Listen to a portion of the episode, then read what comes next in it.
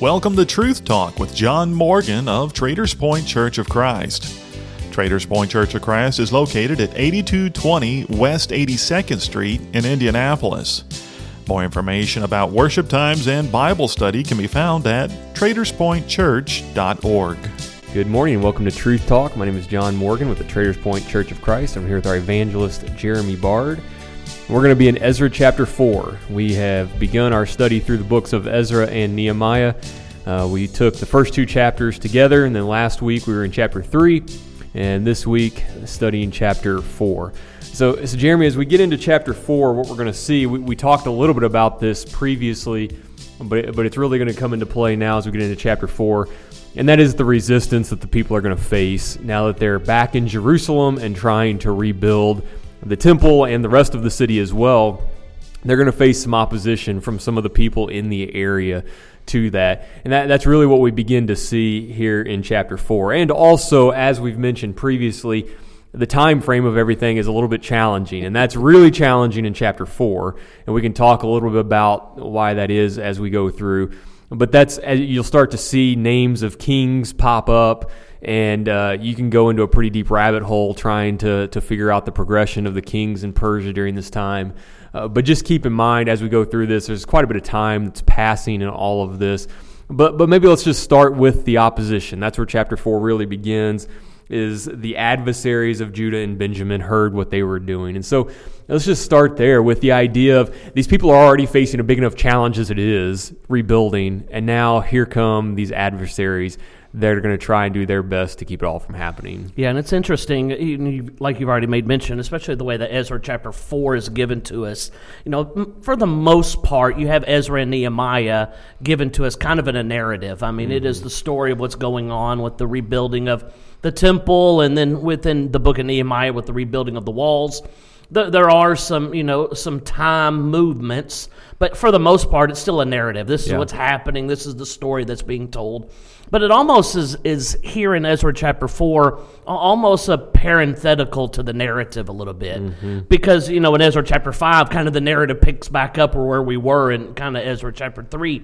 But Ezra chapter 4 seems to paint a picture, no question of, of opposition, of adversaries, but almost of opposition from the very beginning to the very end, right. almost painting a picture that when Zerubbabel was there, there was incredible opposition. When Ezra came, there was great opposition. When Nehemiah came, there was great opposition. And almost this chapter paints the picture that throughout the entirety of the restoration process, certainly of all of the city of Jerusalem, from the very beginning to the very end of this process, there was incredible opposition, and opposition at times that came from very, very high. Mm-hmm. And that's one of the pictures we get in Ezra chapter 4. I mean, the opposition will come from the very top, even at times, from the king himself.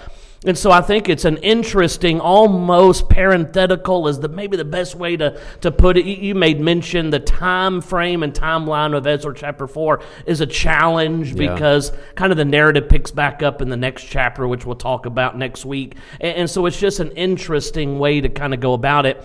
But it is a no question a picture of incredible opposition and adversaries against what they're trying to get done. Mm-hmm. And it was the case from the very beginning, really, to the very end. Yeah, you, you make a good point. I, some will even suggest that perhaps Ezra chapter 4, and particularly the letter that's sent, is actually one that was sent at a much later date. You'll yeah. see that speculation out there, and that, that's quite possible. In, in the letter that we're going to talk about as we go, uh, one of the reasons that people will suggest that is because it mentions that they are finishing its walls and repairing its foundations. They haven't even begun the walls. They're, they're just barely getting started on the foundation of the temple. Even when we get into Nehemiah, some 80 years from where we are in the early stages of Ezra, uh, the walls are still in ruins. And that's what Nehemiah really comes in to try and do is to spur the work on the walls. And so, because of that, there's some speculation. Perhaps this letter um, is just misplaced in terms of the timeline of things. That's possible. Mm-hmm. Um, that's certainly a possibility. But I think again, the the point is not necessarily so much to get super hung up in the time frame of all of this. Uh, there's some room for that, and if you want to do that, have fun. I, have put together my own time timeline, um, and it was a little overwhelming to try and, and do that. But I think the main point here is to look at the opposition that these people were facing and to see just how severe it was and to see just how high up the ranks it went. Right. And we're not talking about, you know, just a little small town mayor here coming out and saying, hey, stop what you're doing. I mean, this was going all the way up the ranks to the king at the time of Persia. And so the, these people were facing a great deal of opposition when they already had a big enough task in front of them. And it had to be so discouraging to see this opposition seemingly at every turn when what they're facing probably was overwhelming in and of itself. Yeah, and I mean, and you're right. I mean, certainly there's a lot of speculation, the time frame of everything that's happening in chapter four, and you can get lost in that a little bit. I, I was reading some things earlier where it made mention of the fact that you know quite possibly the people had rebuilt a big portion of the walls and even the mm-hmm. gates, but this opposition had torn that all down again. Mm-hmm. And by the time you get to Nehemiah, I mean he's looking back and seeing, hey, we were doing well, but that was all torn down again, and so we're we're, we're needing to to get back at it, and and so we can dive into all of those things but when you do that, I think you you fall prey of maybe losing sight of you know the punch of what the chapter is, and and I think for the you know the time that we have this morning, I think you and I both agree uh, the key component is when you're trying to do something for God, you're going to come up against opposition. And how we handle that, how it, it, comes at us. I mean, there's several different ways yeah. that this opposition comes. In a few weeks from now, we get into the book of Nehemiah. That will we'll have an opportunity to talk about that again when mm-hmm. it gets very mm-hmm. Specific there mm-hmm. about the kinds of opposition that we that they came up against, and great applications for you know the similar kinds of opposition that we come up against today. Yeah, one of the things that stood out to me, I think, goes along with what you just said. It, opposition, especially to Christians in our world today, and the opposition that God's people faced in this day and age, it really hasn't changed all that much uh, because Satan fights dirty. He always has and he always will. And, and it starts that way right off the bat. You can see in the, just in the first few verses of chapter 4, these people come to him and try and make the claim like, hey, let us help you. We, we, we want to worship God too. Let us help you. We'll help you in all of this. Right. They have no interest in seeing the temple rebuilt. If they can get it in with these people, it gives them an, op- an opportunity to, to defeat them from the inside. And that's very quickly seen. Even Zerubbabel sees that very quickly. But right out of the gate, they're just they're fighting dirty, and that's what Satan does. He fights right. dirty. He doesn't care about fairness. He doesn't care about honesty. He, he wants to try and bring down and stop the work that God's people are doing any way that he can. And that's, that's what we see really in the way that Satan works throughout the scriptures, and we see his influence in the world today.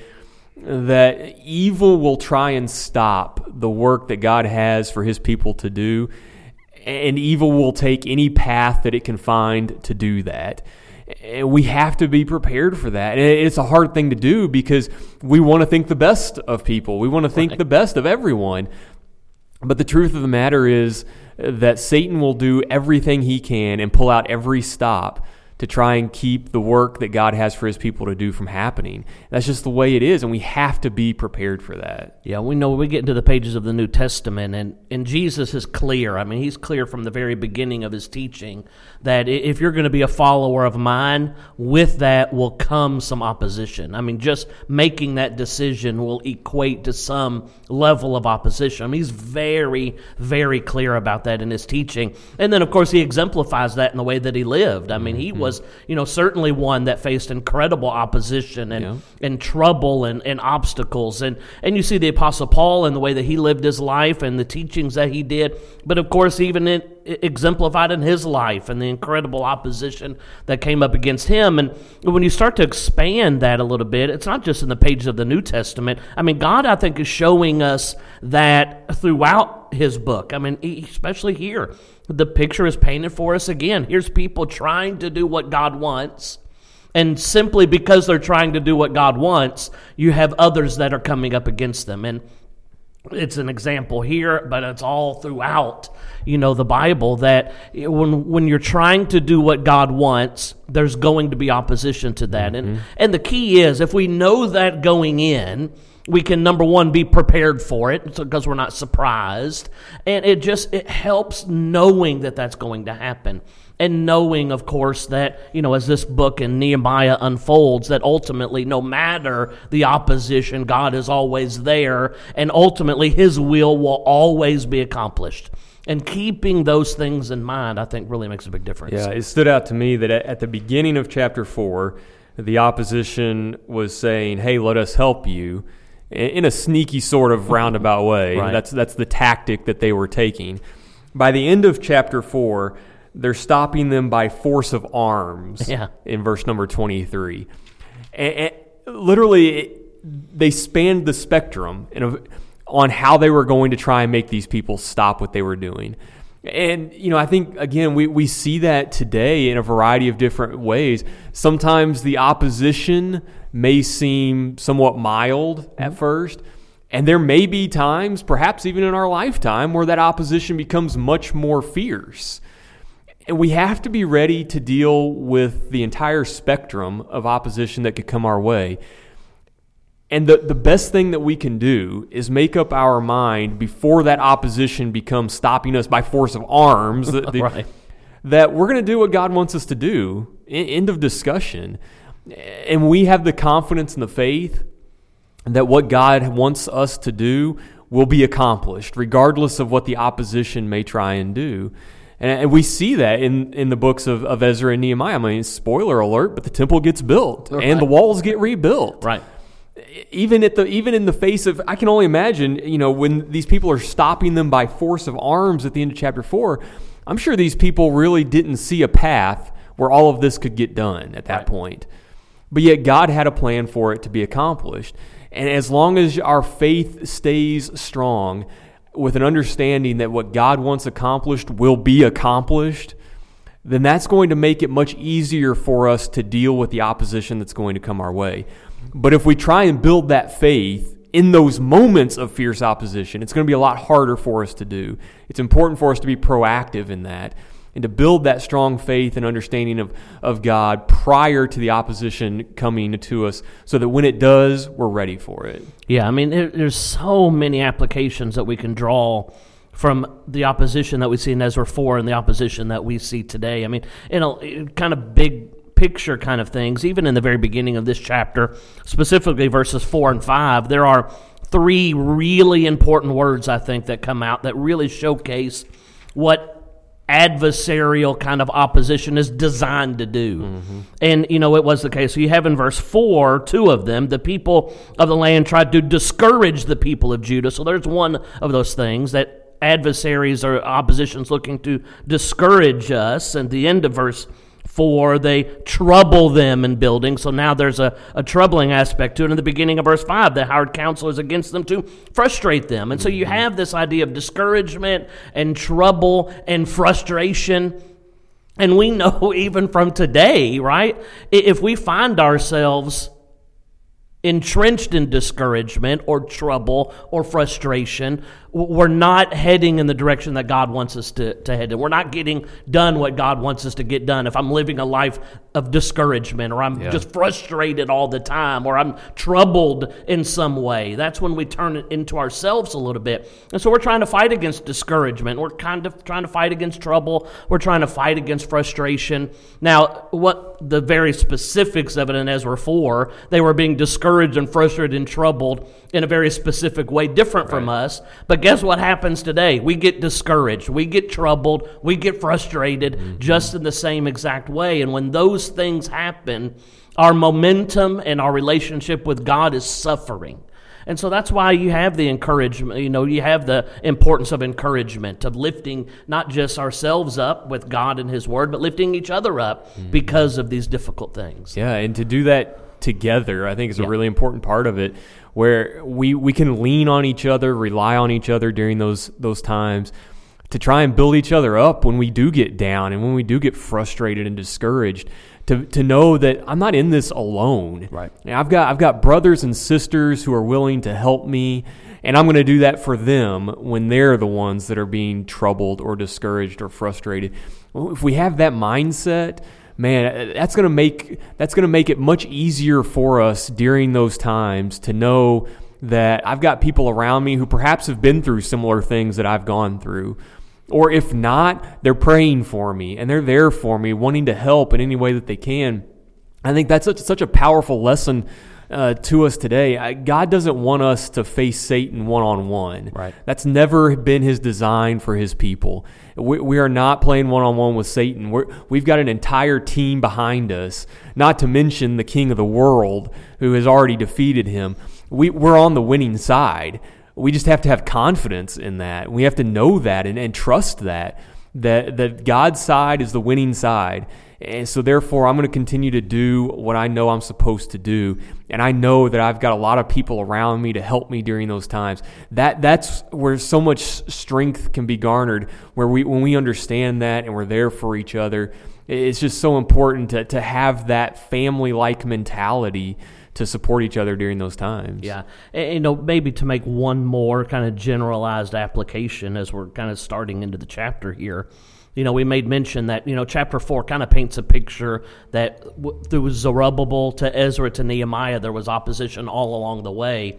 And I think that's still important for us to realize. O- opposition isn't going away. If I yeah. if I stand up to the opposition and I and I get done what God has in store for me, doesn't then mean I now have a reprieve from all trouble or discouragement or mm-hmm. frustration. That's going. Mm-hmm. It's it's a constant in the life of a Christian. That opposition is always going to be there. And I think in a lot of ways, chapter four kind of paints the picture that it, it, was always there. Once they started on the temple, didn't mean the opposition was going to go away. They right. were starting in the next phase, and guess what? Opposition was right back there. Whether yep. it was the foundation of the temple, or rebuilding the temple itself, or building up the wall to putting the gates in place, yep. all along the way, there's opposition. Yeah, and there always will be. You know, just to get into some of the specifics of the, of the chapter itself uh, the letter that is sent is really telling in a lot of ways, and I think it goes to some of the things we've already talked about. Because basically, at the root of the letter, the, these people are suggesting to the king that if you allow this work to continue and the city is rebuilt, the temple is rebuilt, the walls are finished, what's going to happen is they're going to rebel against you. They're not going to pay taxes to you anymore. And therefore, you shouldn't allow this to continue. Eh, one of the interesting things about that is that that is 100% a baseless accusation. Right. There, there's no evidence to suggest, in reality, that that's what's going to happen. And again, I think it just goes to show how low Satan is willing to go to try and keep this from happening. They're just going to out and out lie about it. Right.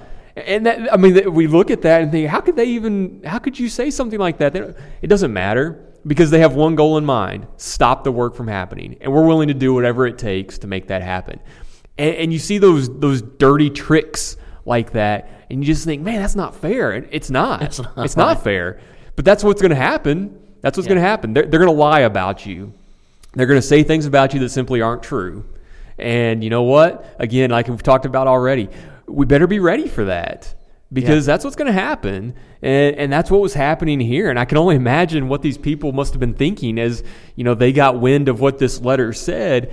And there was absolutely no factual information to back up the claims that were being made here. Yeah, and almost what makes it worse a little bit is sprinkled in the midst of uh, deceit for sure is almost the twisting of facts. I yeah. mean, they you know they kind of sprinkle in some things that, and I think that's what happens. The king does. He goes back in history. Yeah, he's right. like, man, they they at one time now a long time ago, but one time they were a great uh-huh. nation. One time they were powerful. One time their land stretched pretty far. I mean, certainly during the reign of Solomon. I mean, it was a huge nation and super prosperous and, and you know in every way and you, you sprinkle in enough of that, but twisting them all along the way. And now suddenly you get, and you're exactly right. It's not fair what happens here. Mm-hmm. They're nowhere even in the same atmosphere of a nation that they were no. at the time of Solomon or at the time of David for sure. But he, they're, you know, they're saying, listen, this is where they're going to go back to. And the whole purpose was to get them to do whatever it takes to get them to stop. Do whatever it takes to get them to stop. And they're able to, at the very highest point, the king, to get him to the point to say, hey, listen, that sounds good to me. I mean, yeah. y'all listen, you see that. I mean, you see that in the book of um, Esther is another great example mm-hmm. where somebody can, you know, twist the facts of things and get a king to do whatever. And you see that in the book of Daniel, you know, with uh, Daniel's adversaries to to twist what's going on about Daniel and his loyalty to Jehovah to get the king to, to end up doing something he'll regret. I mean, you see this all the time, this twisting of reality in order to oppose what God's people want to do. And, and, certainly you see that again right here in Ezra 4. Yeah, and we, we, have, we have to keep in mind again that this is not being written to Cyrus, the one who initially allowed the people to go back. Right. We're talking about a minimum of 15 to 20 years later, mm-hmm. probably here, and probably two or three kings removed from Cyrus. And so the, these are kings and a time in which oh yeah, Cyrus did that a ways back, but you know I don't really remember. Maybe we can go back in the archives and we can figure that out or something like that. And that's what's happening here. This isn't the king that allowed them to go back. He probably had no idea why Cyrus allowed them to go back. And so again, keeping that time frame in mind, it helps us a little bit to better understand this. This is a new king with his own set of objectives. And when somebody writes to them and says, as a conclusion in verse 16, we inform the king that if this city is rebuilt and its walls are completed, the result will be that you will have no dominion beyond the river. If that's the, if that's what this new king is hearing, his first reaction to that is going to be, "I don't like that." Yeah. And we're not going to let that happen. And so it's understandable uh, how this king receives this letter and comes to the conclusion that he does. It's understandable. It's the people that are back in the area that have been able to see all of this unfold, right. and they're really able to to to share this story in the way they want it viewed. And the king is making the conclusion that I think probably most would make. No, I don't want that to happen. This work needs to stop. And that's what's taking place here. And so it's understandable when we look at it from that perspective. But again, seeing it from the perspective of the opposition, they're the ones who are being deceitful in the way that they're presenting these facts to try and get the result that they want and they, they ultimately get the result that they think they want. I mean, yeah. they think that, hey, this is going to be the key component that's going to stop what God's people are all about. But again, ultimately, uh, ultimately, we've already made mention of. I mean, hopefully, we're not giving it away. I mean, the temple gets rebuilt. Yeah. In the face of this opposition, the walls around the city they get rebuilt in the face of this opposition, and so as big of an example that we've been talking about, that hey, listen, in the if you follow God, there's going to be opposition. I think that's exemplified and talked about throughout the Bible. At the same time, what also is exemplified and talked about throughout the Bible, that if you stay true to God, mm-hmm. in the face of opposition and difficulty, you can come out on the other side victorious. Yeah. And I think that is also something that you see here in the book of Ezra and Nehemiah that continues to be exemplified on the heels of, yeah, there's going to be opposition. Mm-hmm but if you stay true to God, you, will be able to handle that opposition and come out on the other end exactly where God wants you to be. And that's exactly what we see happening here in Ezra. And it is intense opposition. Yeah. And we'll get more detail of it in the book of Nehemiah, but you've already made mention of it, skipping down, you know, already to the end of this chapter. It is, you cause them to stop by force. I mean, by arms, you cause them to stop. And that's a pretty devastating thing to have to deal with, just simply because they're just trying to, to do what God would have them mm-hmm. to do, and that's it. And it's important, I think, during times like this, eh, to remember that God's plan is bigger than one individual. You know, there, there were a lot of Israelite people who died in captivity, mm-hmm. who never saw the fulfillment of God's promise that his people were going to be allowed to go back and rebuild the city. There were most likely people that had died in the time that when they came back to Jerusalem, to where we are in chapter 4, that never saw the temple rebuilt. And all they saw was opposition. But, but it's important to remember that, that God's plan is larger than any one of us. Right. And, and that may mean that we feel like we're just in the thick of it sometimes, mm-hmm. and we can't see the other side of that. That's okay. And the truth is, we may not see the other side of it.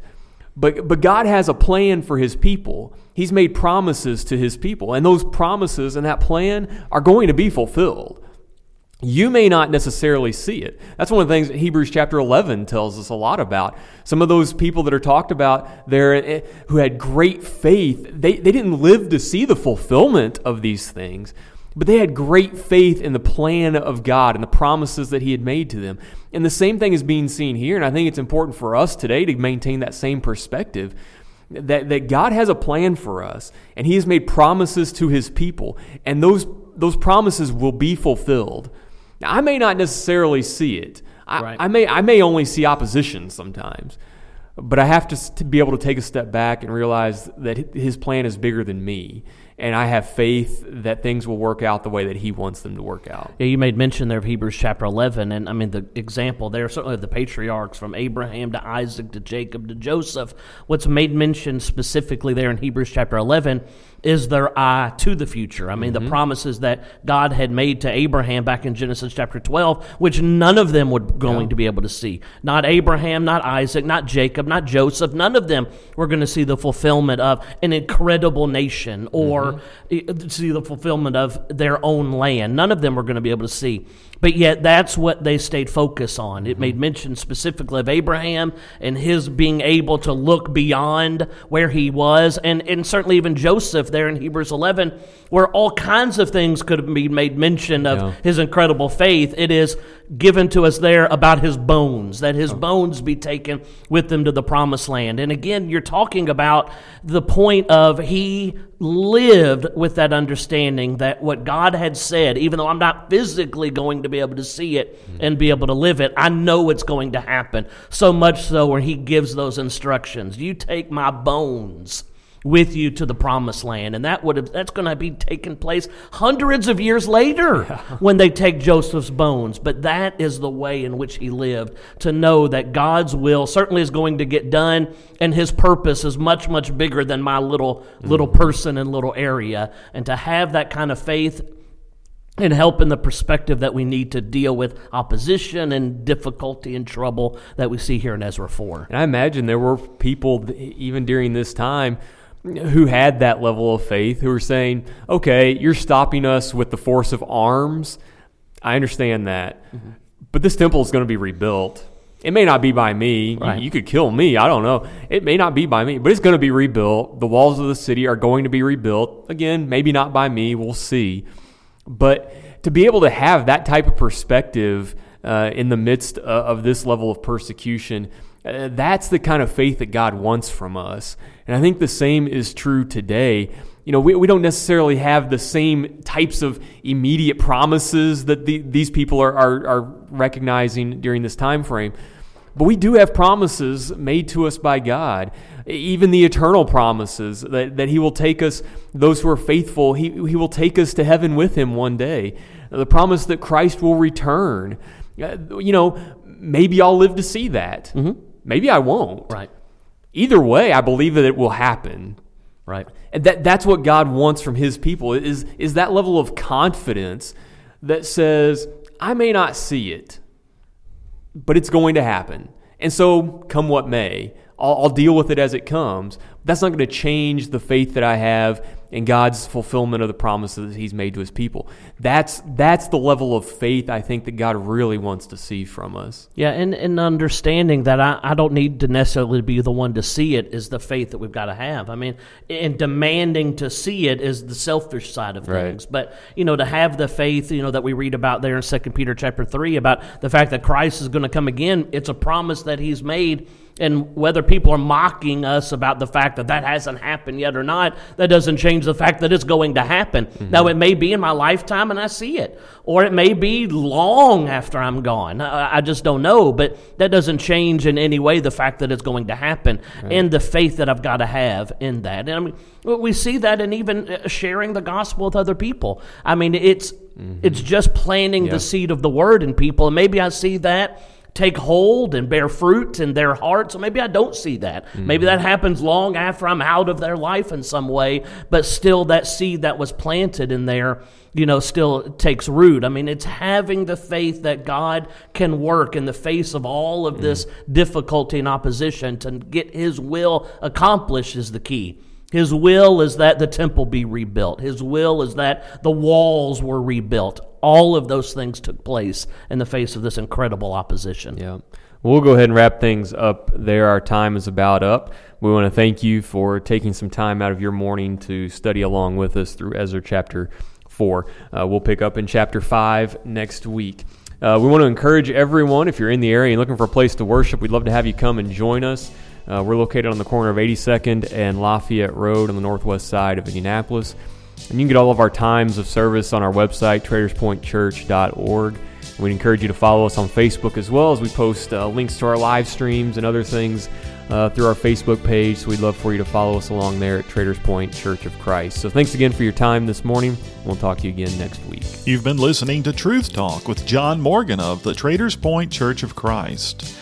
Traders Point Church of Christ is located at 8220 West 82nd Street in Indianapolis. More information about worship times and Bible study can be found at traderspointchurch.org. You can hear Truth Talk every Sunday at 10 a.m. right here on 98.9 FM WYRZ.